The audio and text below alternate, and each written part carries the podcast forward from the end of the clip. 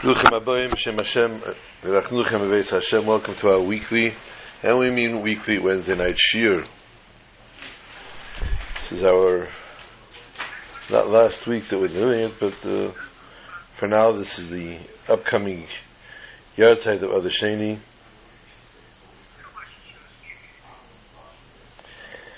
Of Eliza Shalamis, Chav Dalid Adar. And Neshama have an aliyah. May it get to all the right places. May it be a blessing for her family and for her children.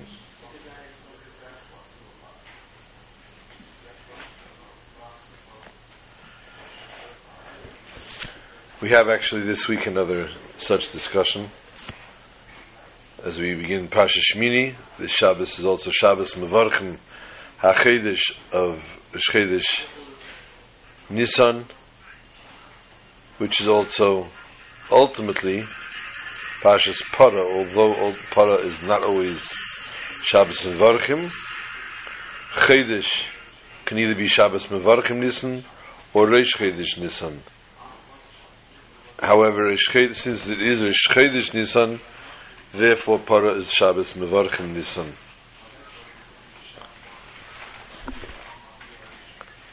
Like to discuss Pashas Para. We'd like to discuss Varchim Achedish Nisan. We'd like to discuss Pashas Shmini. We'd also like to get into a little bit that beautiful, beautiful time of year again, the halachas of Hilchas Pesach.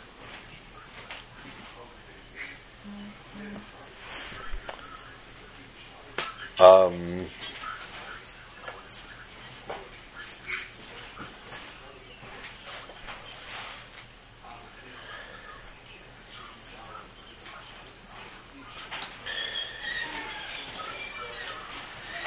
beginning though the parsha. Beginning on a note teaches us about strength inner strength of a person.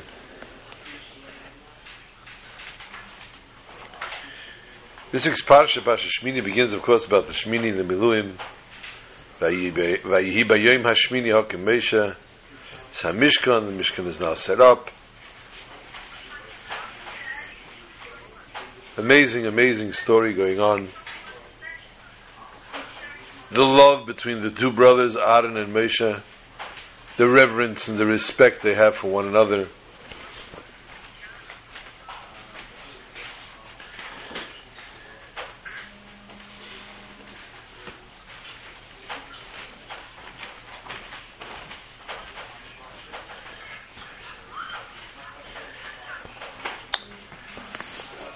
But then within the parasha, talking about the animals, kosher animals, non-kosher animals, kosher insects, kosher fish, etc. We have a very, very heart-rending story. The Torah reads, "Vayikhu b'nei Aaron nadav aviyu ishmach tosoi." The children of Aaron, he had four sons, nadav aviyu, Elazar, Samar, Two of the sons, Nadav and Avihu, each one took their pans, their frying pans. And as they took their pans, v'yitnu b'hein eish, they placed a flame in them. V'yisimu aleha Then they put frankincense on the fire. V'yakrivu lifnei Hashem, and they brought before God. However, this, says the Teda, was Eish Zara, a strange flame, Asher Loi Tziva Isam, which they were not commanded to do.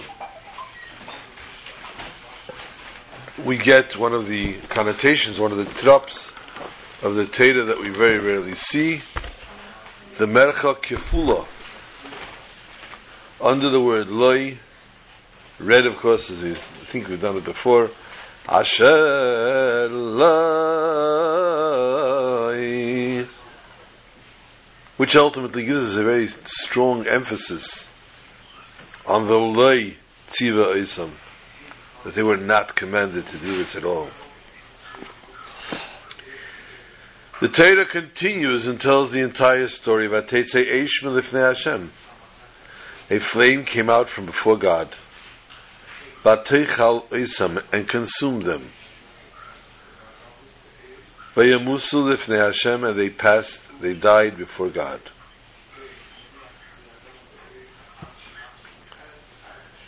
Different opinions of exactly what happened. Basically, the one that is taught usually is the flame entered their nostrils and burnt their entire insides, their bodies be- remained unscathed. Here they were in the Holy of Holies and needed to be removed. This in itself was a tedious task, removing the bodies from inside.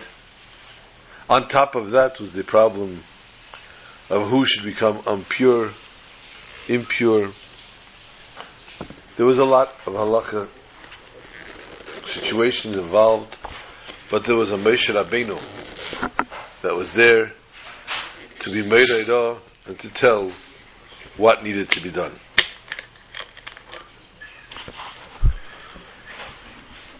What got into these two boys?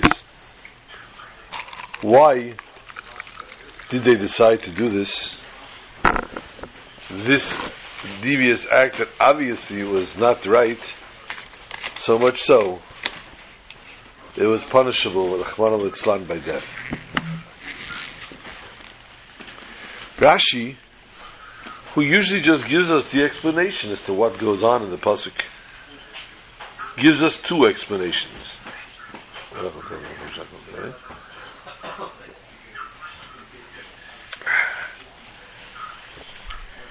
Two different explanations, two different people.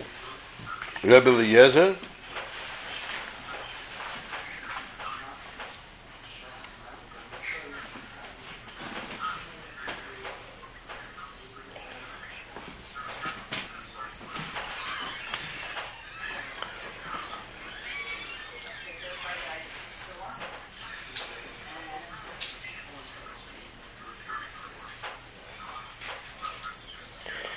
Eliezer has his opinion as to what happened.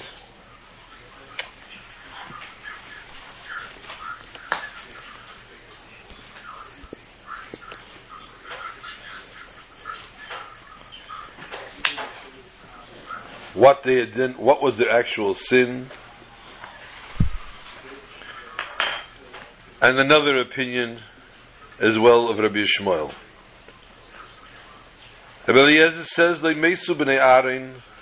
The children of Aaron did not pass only because Ella al Shehedu Halacha Moshe Rabban.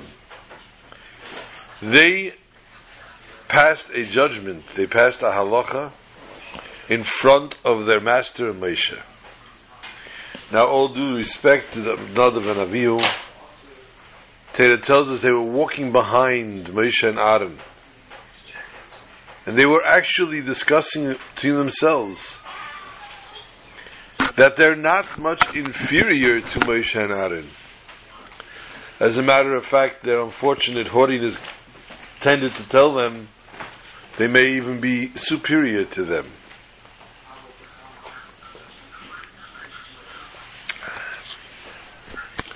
Which gave them cause to actually cite a halacha in front of Moshe, in front of Moshe. A very, very severe sin.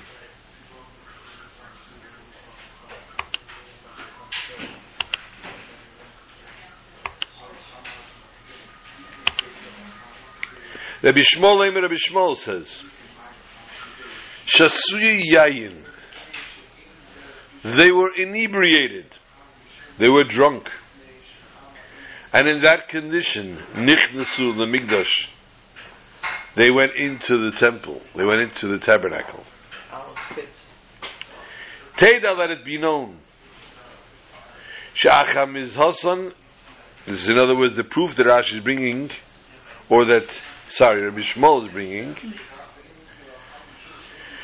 Sh'acham isoson, after their passing, Hizir, the Torah then warns Hanesorim, the rest of the Kahanim, yikansu, they should not go in. Shasu yayin lemigdash. Inebriated, or after they drank wine into the migdash. Rashi then says, Moshe lemelech shayil ben bayis, kedisa vayikr A, an example, a parable, says Rashi, to a king that had a ben bayis, someone that lived in his home and had to behave at a certain level, had to always know where he was. The commentaries on Rashi do a good job here. First of all, they want to know why does Teda in, at all have to give us a reason for their passing? They passed, they went in, they passed. Fine. Not fine, but what the whole elaborate explanation is all about. And this one says this and this one. Why the two opinions? And the Torah said clearly anyway in the Pasuk. We read before. They came in with a fire, with a flame, by Akrivil of Hashem, Eish Zara. So obviously we know that is the reason that they were put, they were deemed to be put to death. Elsewhere it says, and it's explained at length. Rashi asks, Rashi has a question. How is it possible to the Ben Chamish the Mikra to understand, to this little boy learning the Pasuk, to understand the simple explanation of this Pasuk is, Vateitze Eish, flame went out. Teda is telling us that the most severe punishment, death by fire,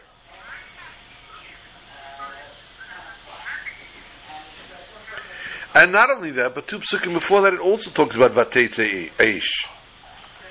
And at that point, vatetze eish is the schar gadol. They got the fire for the for the altar, which is ultimately the reason that the Shechina rested and was recognizable.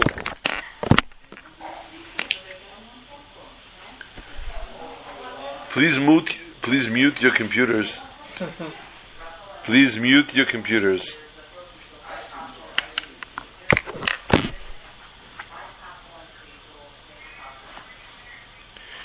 So much so, the flame went out, and it was such a phenomenal thing such a special thing that Vayar Kolaom Vayarenu and the Jews fell on their faces. But this is the reason that Rashi had to explain Vatetze Eish here. It's talking about the passing of the children of Aaron. This is a concept which is not exactly going in together with the resting of the Shekhinah the revelation of the spirituality of the holiness. For through the children of Aaron Vatetzaish came the fire on the Mizbeach.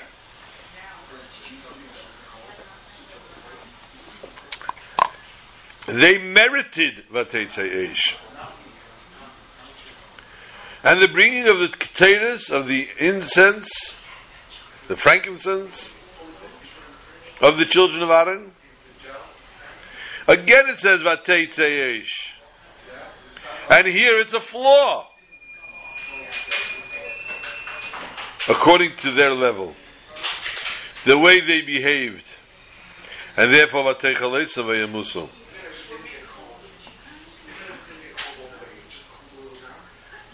The Aveda itself, though, what they were doing, the bringing of the frankincense, this is a very, very high spiritual thing. People are going to want to know why I gave the shear middle of Grand Central Station.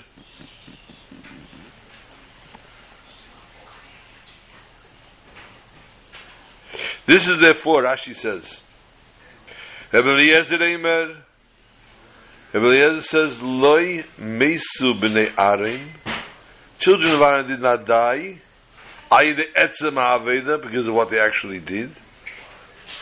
Because their actual service was a spiritual service. But rather, the reason they passed away was because they said a halacha, bringing of the fire. They said how it should be done in front of Moshe Rabbeinu. Still, in all, it's a little questionable to deserve such a severe punishment. And Rashi hints this answer, but he says, on the explanation of Rabbi Eliezer, for Rabbi Eliezer said, for those keeping score at home, in Brachis Chav Zayin Amibez 27, side 2, also it's in Yuma, on 66, side 2, Samach Vav also in Sukkah, on Chav Zayin Amibez 27, side 2, The Gemara cites the following: Someone says a halacha that he did not hear from his teacher.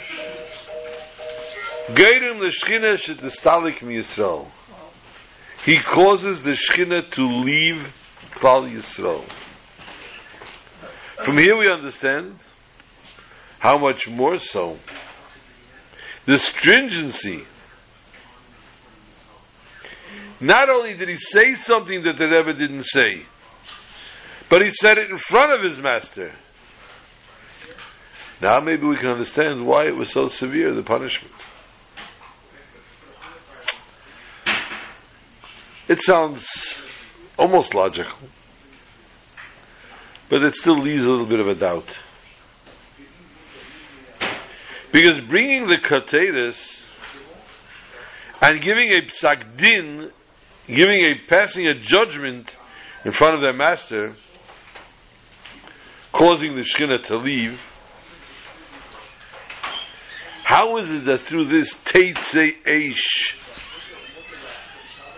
this flame that came out is in, equivalent to the resting of the Shekhinah?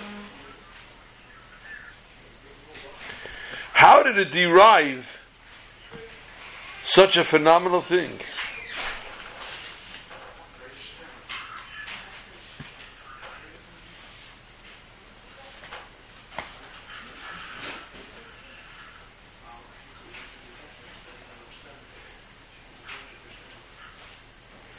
Somebody else's mic. Okay. I don't know whose mic it was.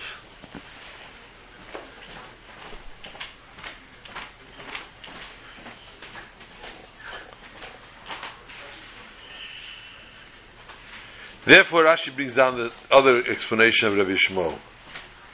Nadav and Avihu went in Shasiyayin to the Mikdash, and that's the reason they died. And Rashi brings proof to this.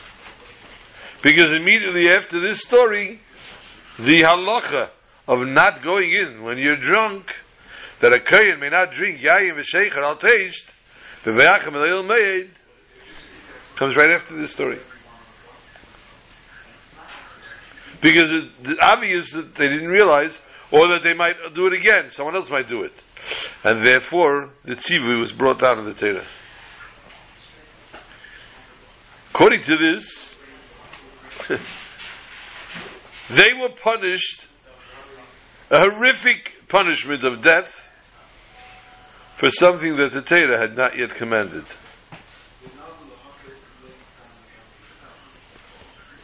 So in that case, their bringing of the Keteris was a very, very actual, beautiful thing they did. There's no sin mentioned here. And therefore we understand why it caused Vatetzeyesh. It caused the resting of the Shechina Hakdesha. Rashi continues, Moshe Melech Shayel ben Bayis. Gedisa V'Veikir Rabba. Obviously the reason for Rashi's intention here to look in Vayikra Rabba. And to look it up and see the mashal that says there. And the mashal reads as follows: Mashal Melech Shayel ben Bayis Nemon. He had a ben Bayis, a boy, a fellow that lived by the the palace, a trustworthy one. Matzah he found ein made al Pesach hanuyes veheses es reishei bishtika. Standing by the entrance of the, the doorways and his head was split open, mina ben bayis acher tachta. And he took another, somebody else instead of him. Veinan yedim they ma horag es rishon. Nobody knew why the first one was killed. But later, when they commanded the second one, they said, Late tikanes Pesach Hanuyas. Then we figured out that he went into the Pesach Hanuyas, that's what killed him. But it still doesn't exactly match. This parable does not match the ultimate lesson.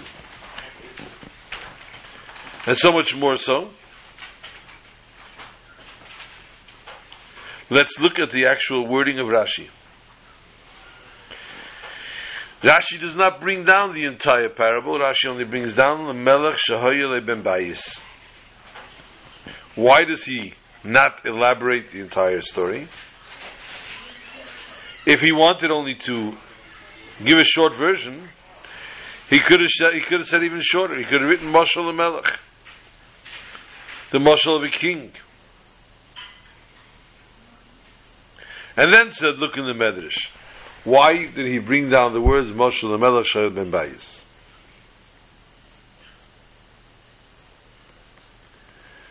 We can easily answer this.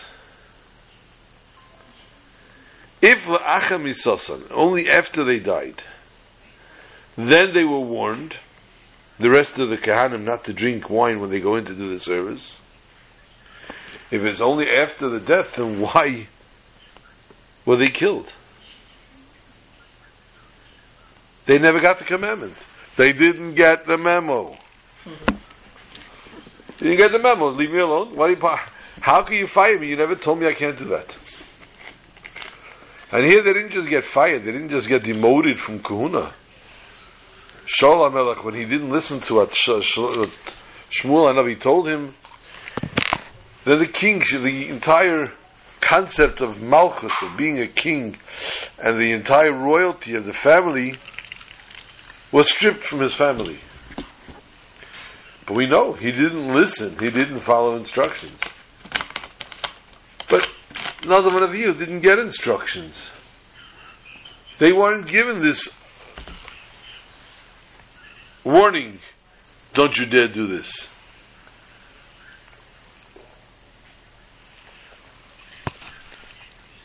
Why be killed?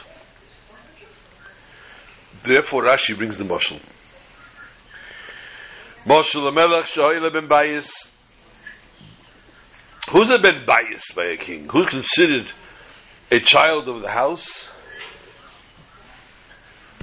Someone that really knows what's going on in the house. Someone that's at home in, the house. We've experienced many different ben Bayis in our home boys that were learning here in yeshiva from overseas. And one of them actually, I guess around this time of the year was the anniversary of his proving how been, how at home he felt here. Um, I was out of it, dehydrated. I was bedridden for two, three days. And he had come to visit, and he said to me, Pesach is coming now, we have to clean the Svarim. Do you mind? He says, This is my job at home and I miss it. I feel homesick. Do you mind if I do the Svarim? Again? Well, it wasn't here, it was only those four. Okay. It wasn't in this house, it was in the old apartment. I said, No, I don't mind. There's nothing much more I could have said anyway, I barely able to talk. But that's a Ben Bias, someone that feels at home and knows what's going on. So therefore Rashi brings the Moshe, Moshe Ben Bias. A Ben Bias needs to know how to behave, where he can be, where he can't. He does not have to be warned for every step of his way. He has to realize as a Ben of the palace, there are things that are not befitting, do not behoove him. And these are actually the opposite of what the king would want. Nadav and Avihu were b'nei Beis Baruch. Nadav and Avihu were b'nei by God. It says, B'krei HaKadosh. My krei, my close ones. Therefore, they themselves needed to understand and to know that to come Shasu Yayin was not befitting for them to come serve this way. And therefore, they were punished as such. Therefore, we understand why Rashi only used the words Marshal Melech ben Bayis. That's all that's important. He doesn't have to give us the rest of the marshal. These words are sufficient to tell us that this is the same exact situation here. Marshal Melech ben Bayis and Marshal HaKadosh Baruch Hu ben Bayis. The Almighty's Bnei Bayis were Nadav and Avihu. And therefore they needed to understand on their own what they needed to do and how they had to be, how they had to behave.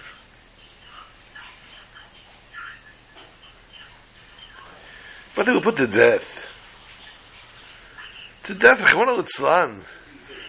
for something they really were not told. So Rabbi Shmuel, who explains, who says this, Rashi adds Shmuel's words, in the name of Rabbi Shimon,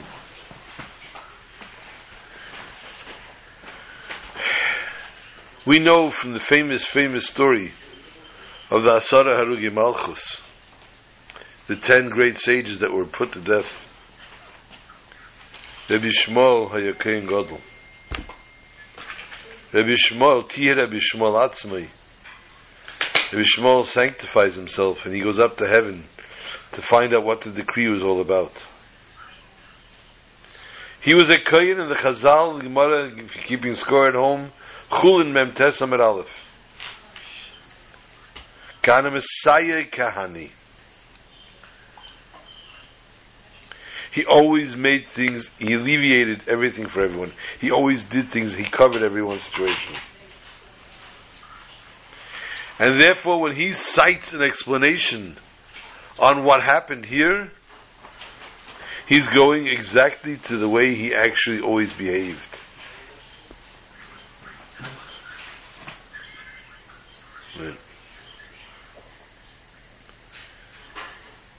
It is better for Rabbi Shmuel, the Sayyid Kahani, the one who helped Kahanim, the one who always was their lawyer, their advocate. When anything was ever done wrong, he always came to their side, to their aid. Even though the psukim are a little bit difficult to understand.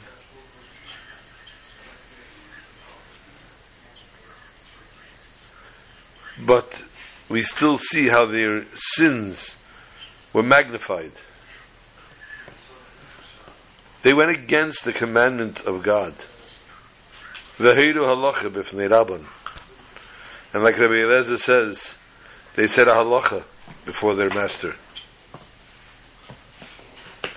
So when the pasuk says "Vayekrivu lifnei Hashem eish zara," Asher loitziva oisam when they brought in a zara which they were not commanded to do, we need to explain, according to Rabbi Shmuel, they had been drinking. And although at the time they were not commanded yet, but because they were such great tzaddikim, so righteous, it was befitting of them to know as such.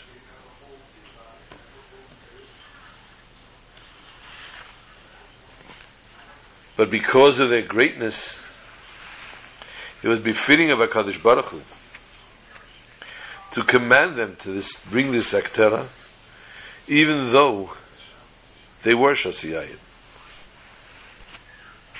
But they weren't commanded as such. And therefore, when the Torah then continues and says, Yayin v'shecher al teisht, Rashi explains yayin v'shecha yayin derech shechdusei, drinking wine to get drunk, and it's therefore the Mefarshim have a problem. Then the commentaries, how does Rashi know that? Only if the one wants to get drunk when he's drinking. Therefore, we understand. We explain this simply It's out of place. Why all of a sudden in the middle of the Shmini, the Meluyim, the Chanukas HaMishkan, and everything else, did this come in this story, this whole tzivui? So therefore we must say the reason that this tzivui of wine and drinking, not to drink, not to become inebriated, needed to ex- be explained here in the middle because it's just happened to another Baraviyu. Therefore we go according to the explanation of Rashi, that they had drunk, according to Rabbi Shmuel.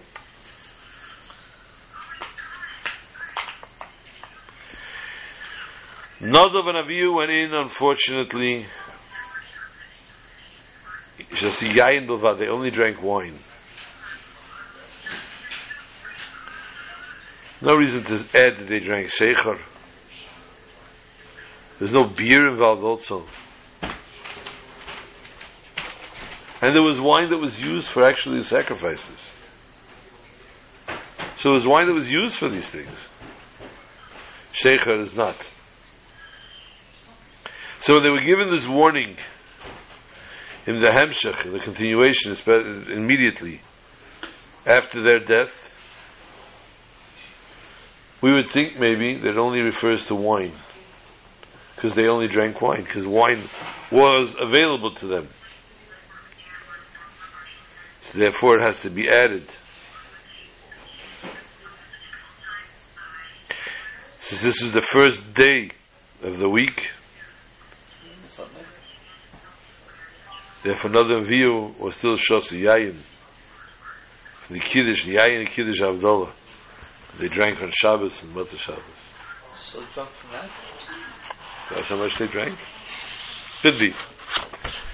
I had occasion yesterday to be. Where's that written now? Huh? Where's that written now?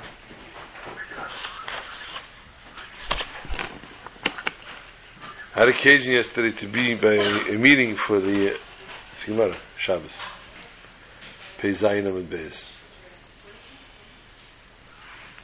87, side 2. Um, the OPT, Office of Pupil Transportation, and um, someone was giving praise to the people, the faculty, etc., that are well deserved praise. And he told a very, very intriguing story. He told the story of a Rav. It's a known rabbi before the war, even. Unfortunately, he was in the concentration camp. And during his suffering in the concentration camp, he was always there for everybody. Everybody knew you can go to him, discuss with him whenever you could talk, if you were able to talk at all.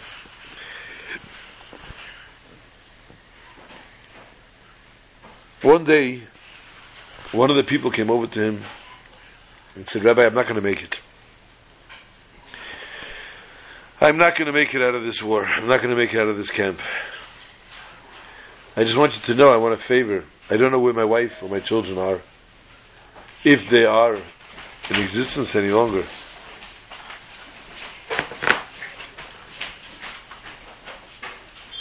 I was a very, very wealthy man. And I took all my money and I put it in a Swiss bank account. Here, he says, Rabbi, and he hands him a paper. This is the account all my money is in. Please, dear Rabbi, should you survive the war, which I'm sure you will, please do me this favor. Find my wife or my children, my remaining surviving family members, and see to it they get the money. Rabbi obviously told him, no, please don't be like that. You need to be positive. You need to try to encourage him over and over. The man said, Rabbi, I know better. I know my situation. I know what I can live. I know how much I can do, how much I can tolerate. And lo and behold, a few days later, the man passed. And the rabbi carried around how much do you need? Ma- rabbi carried around this paper with this number. You're missing what you told us. He carried it out of the camp.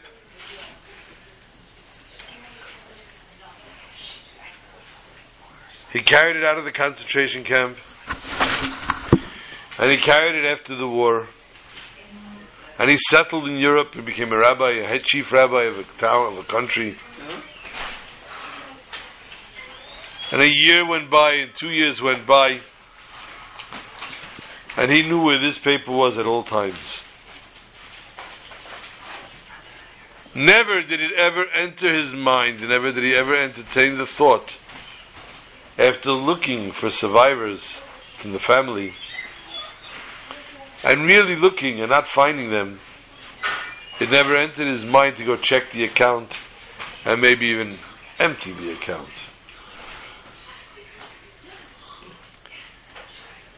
Twenty years went by after the war.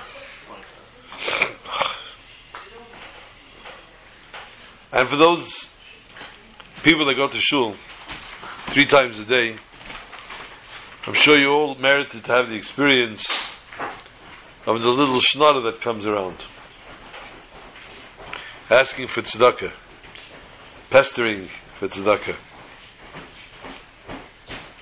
Some shuls have their own union. And they all come in a flock. And they come in with a wave. Five, six, seven of them. And the first one that comes over to you, if you give him anything, they all come in like little bees behind him. And if you can, if you can afford, you have your budget. Some people have nickels set up, some people have dimes, some people have quarters. And the Davis should bench everybody should be able to give out dollars and larger on a constant basis. Well, usually in shuls, for example, in 770 today, you have the same faces that come every day. It's like you're on their payroll. They're on your payroll. And they come every day. And you have those people they know to, they go to. And they have people already they know that these people they don't bother because they're not giving him. Maybe they'll get from them on Purim or Pesach or something for the holiday. But generally these guys not giving nickels and dimes every day. So they, they make their route around the shul. And they know basically where everybody sits. They don't, it's, it's, it's cute. And, um, Getting less too much. but in the olden days it wasn't as such. In the olden days, you do have, even today, you have the occasional fellow that walk into shul for achnasas kala, for something serious, that happened in the family, and they come in and they show up once. And when this person shows up once, people are much more generous to the person. And they'll, they'll give them something substantial. And especially if the person is telling them a story and shows them a letter from somebody that's saying that yes, they're indeed, unfortunately, in need of what they're asking for. So that tears at people's hearts, and you see people open their wallets in a different angle.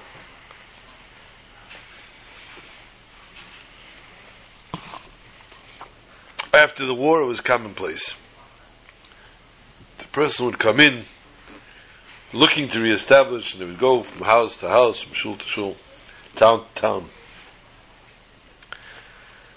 If, however, a person came in once, first time, like I said, people gave him nicely. They came the next day again, started getting awkward. And the third day, and if they started becoming a regular every day, some people, some people would say, "I'm not hiring you as my payroll, I'm not putting you on my payroll, I'm not giving you every day." Some people don't did. When the Rav saw this one particular fellow come in, day after day, he asked the shamus of the shul, who is this guy? So he told him who he is. Told him a name. He told him the name.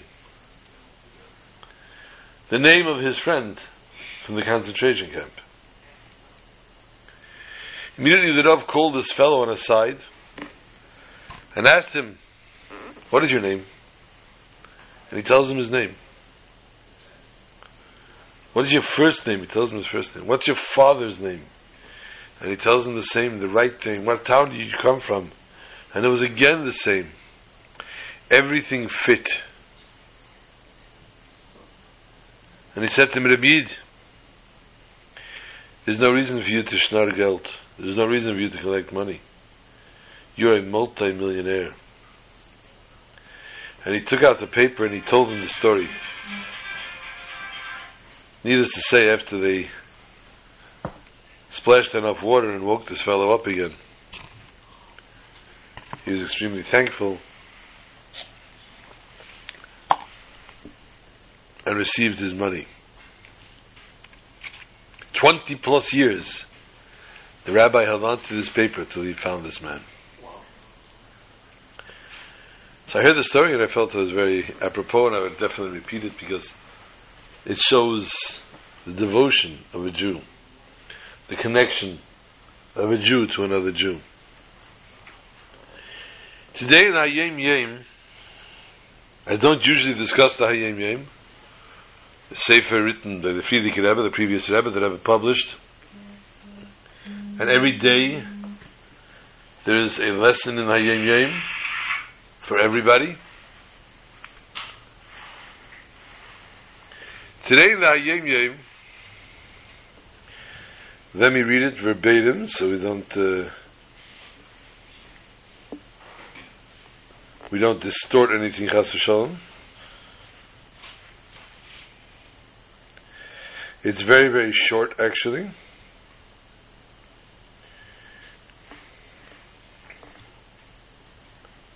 Whoops, maybe he's not so short. Why did this guy? Fe- he left out the whole thing today. There you go to you.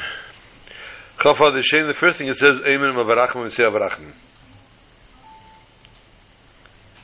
Then it talks about the Rebbe said about the Tetis and he heard from the Magid, for Yechidis, the, the on the Pasuk, Eish Tamat Tolgan is Belach Sichbe, even though the Eish comes down in Maila, it's Rusa the Eila. Actually, I'm not going into today's Yom Yom. This Dvertel that was engraved, says the Alter Rebbe. Burnt into him. But prior to that, the Hayom Yom starts, Eimenim Avarachman, we say Avarachman. Random. Obviously, when the Yom was printed, Chafadar Sheni was, when it was printed actually, it was a leap year. And therefore there was two others, and Chafadar Sheni was on Shabbos. So if it's on Shabbos, sometimes there's a Shabbos that there's a question whether or not we say Avrachamim. Usually a day we don't say Tachnun, we don't say Avrachamim. In other words, if Shabbos comes out on a date that usually during the weekday we would not say Tachnun that date, we don't say Avrachamim before Musaf. Here randomly Rashi, the Hayom Yom is writing, we say of Avrachamim. So of course, the, this morning the question was at 5.30 in Shul, what is Hayom Yom talking about? What is the Rebbe referring to when he says about Avarachim? So research was done, and Baruch Hashem, I went to Ma'ariv, I met one of the people that was involved in this entire sichsuk, as we say, the entire balagan as to why we say Avarachim, what is the question of saying or not. And he says, yes, he got the answer during the day. The Hayom Yom was written, Chaf Adar Sheni was Pashas Poro. There is apparently a questionable halacha whether or not on Pashas Para there are different opinions.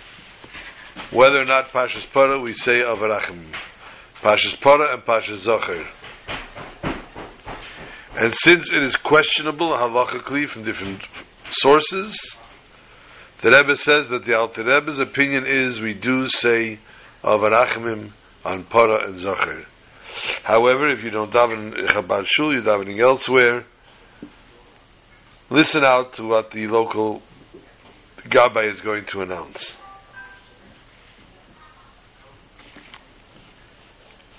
The Shabbos, Shabbos Mevarchim HaChedesh, Minhagim Mevarchim HaChedesh, we say the entire Tehillim. Parshas Parah, as we know, talks about the Parah Aduma, which we've also discussed. I'd like to focus a little more now, the last few minutes of this year, on Pesach. We go to the halachas of Erev Pesach, the fast of the firstborn. The reason that the firstborn fast is a commemoration for the fact that the firstborn was saved in Egypt, therefore they fast now. It doesn't matter if the Bechor is the Bechor of the father or the Bechor of the mother. In other words, if a man remarried to another woman and had his, he didn't remarry, he married a first time to a woman that already had a child, and then she had a firstborn, the firstborn child was a son, even though the son does not consider a Bechor, the son does not have a pidyon aben, because the woman did not, the woman had a boy before, but for the father he's considered a Bechor, to an extent that he would have to fast out of, out of uh, Pesach. Now there are different halachas, of course, when it comes to Bechor of a Kohen or a Levi. The Bechor of a Kohen and Levi do not have a pidyon aben. Kohen and Levi do not have to make a pidyon aben for themselves. However, when it comes to this case, the Bechor joins everybody else's ranks, doesn't matter what their status is, and they would have to fast as well. Firstborn girls do not fast. My daughter would be very happy to hear that.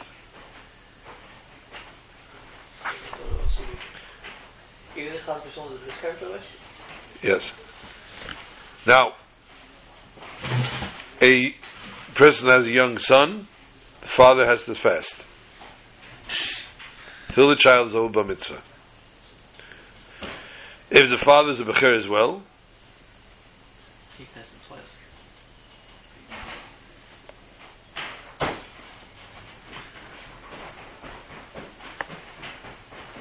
Then he can't fast twice. No.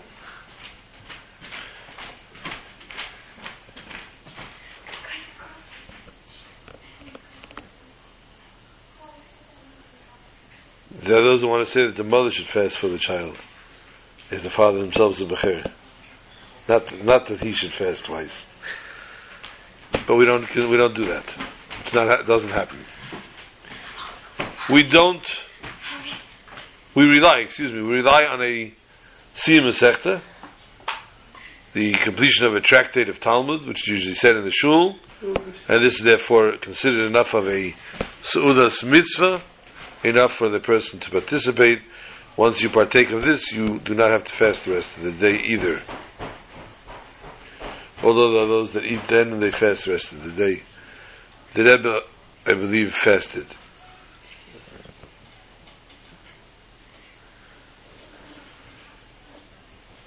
If the Bechor was born and it's still before his Pidyon Aben, which means he's less than 31 days, 30 days, there are those that say the father does not have to fast for him that year.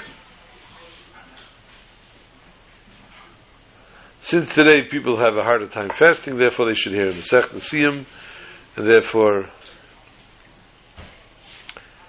they can rely they not have to fast a chosin that's a bechor and he's holding him Shev brachas, he does not fast.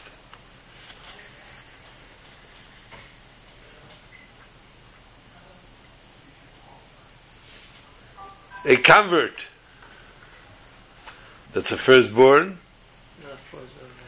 it's a safek if he has to fast. So he should just go to a siyum. So he doesn't have the problems.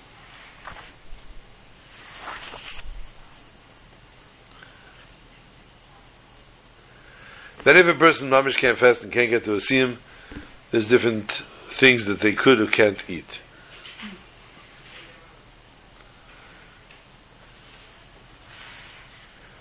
There are those that had a custom that the even if they did fast, they only fast until it's a Magid had that custom.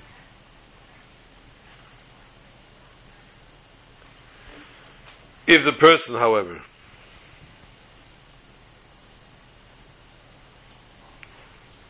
whoops, what happened here?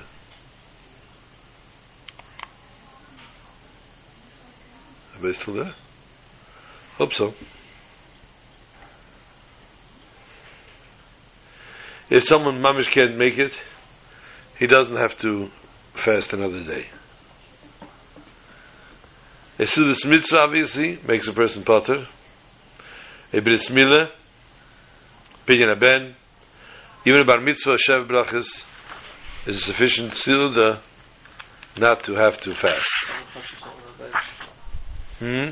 We didn't talk about it for a reason. Siyum Masechta the Bechorim is a common practice. People get together, they make a siyum, and then they eat. Those that have a custom, they bring the child also to hear the siyum.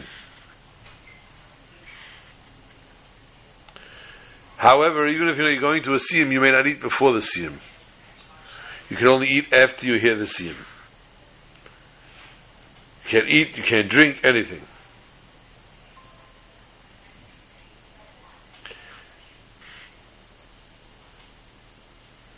Those that hold that you have to have a whole seuda, a whole meal.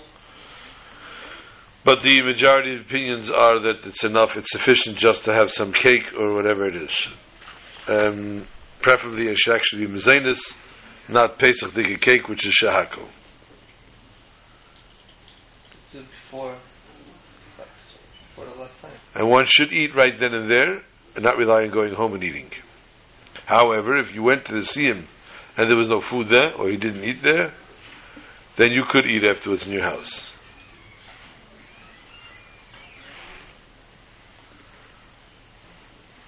One needs to be by the meal, by the siyum. B'di'evet, however, if you missed the siyum, means you came in and there was a su'udah going on, the sudas mitzvah, there are those that hold that you can rely on those that heard the siyum and you can eat. If a katan finished the Masechta, also considered sudas mitzvah. And he can make his siyum for people that are gedalim, and they can hear his siyum, and they would not have to fast. It should be a Masechta Gemara, not Mishnayis. Or a full Seder Mishishim Mishnah. However, B'shas Adchak, if the person learned the whole Masechta, a whole Masechta Mishnayis with Bartenura, then B'shas Adchak can be allowed. The Masechta Yerushalmi would also be counted.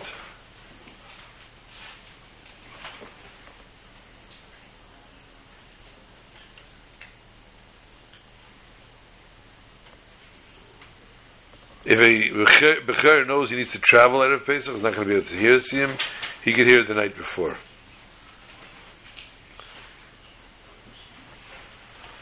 You should have in mind, learning the Masechta, should be finished on Erev Pesach. Some that like to choose to do Masechtas Chagiga, as Masechtas Chagiga is a very, very connected Masechta to Pesach.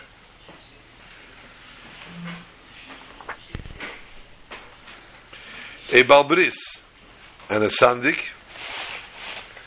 If they are bechorim they do not have to wait till the actual bris.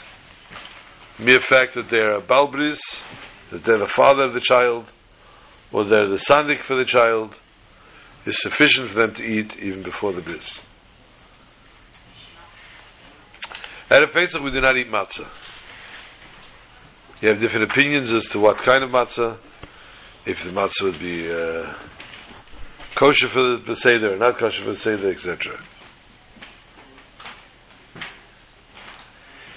We do not work Erev Pesach after Chatzais. A regular job, in other words. You can drive, you can go around, but you don't work your regular job, something that makes to sit, to earn you money. Erev Pesach after, after Chatzais you do not work. This year it's on a Friday, and basically people anyway come up on Fridays before Chatzais, so it makes life that much easier.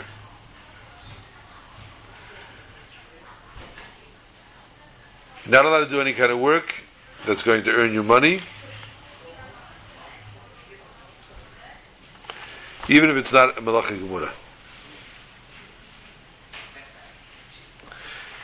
Simple things can be done. Cooking can be done. A button maybe to sew on, or something small to do on a garment.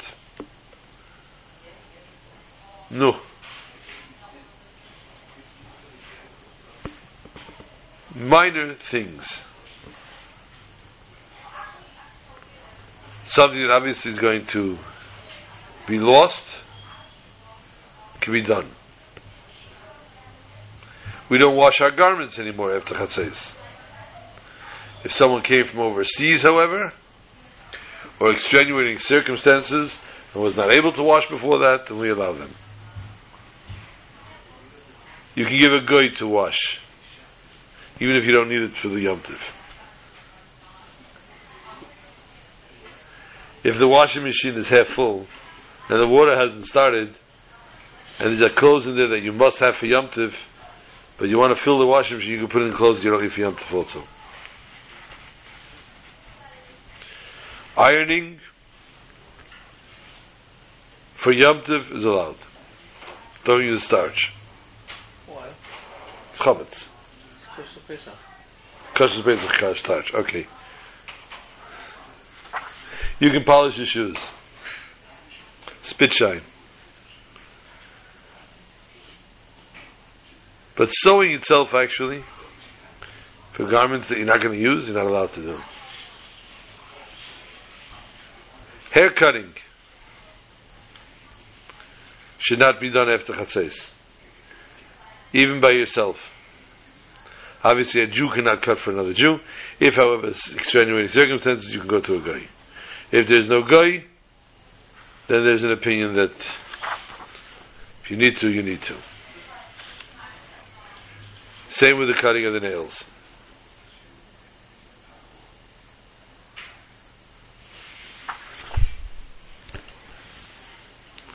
An upshernish, child three years old, can be done even after Chatzes.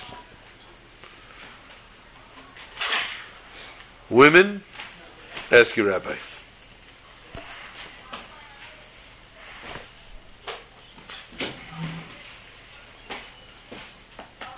The night before is no problem.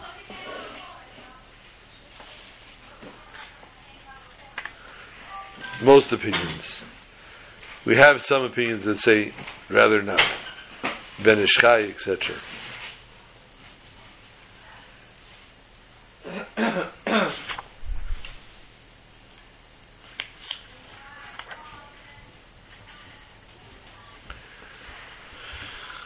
But then nails, like as we said before, hands and feet should be done before Yom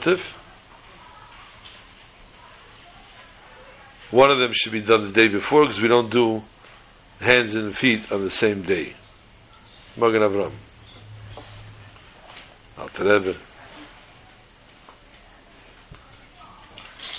However,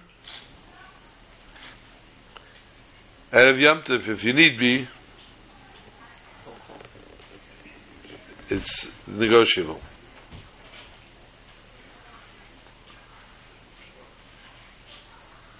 But it should rather be done before Chatzos rather than after. Should not donate blood Erev Pesach.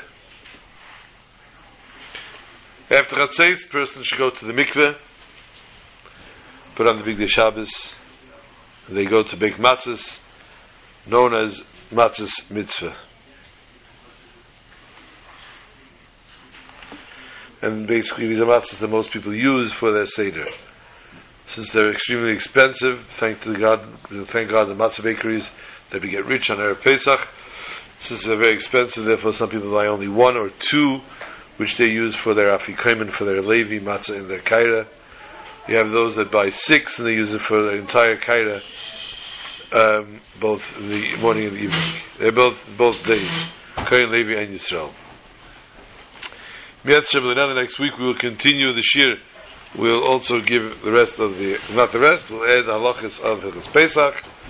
Hopefully, Mitzvah Hashem, we will be in Eretz Yisrael, where we'll be Neichel and Azvachim and Apsachim, in Yerushalayim and HaKadosh, in the Beis HaMikdash. Shabbat Shalom to all. Please make sure to go to hear Parashat Para, as there are some have of the opinion that Para is also Mitzvah.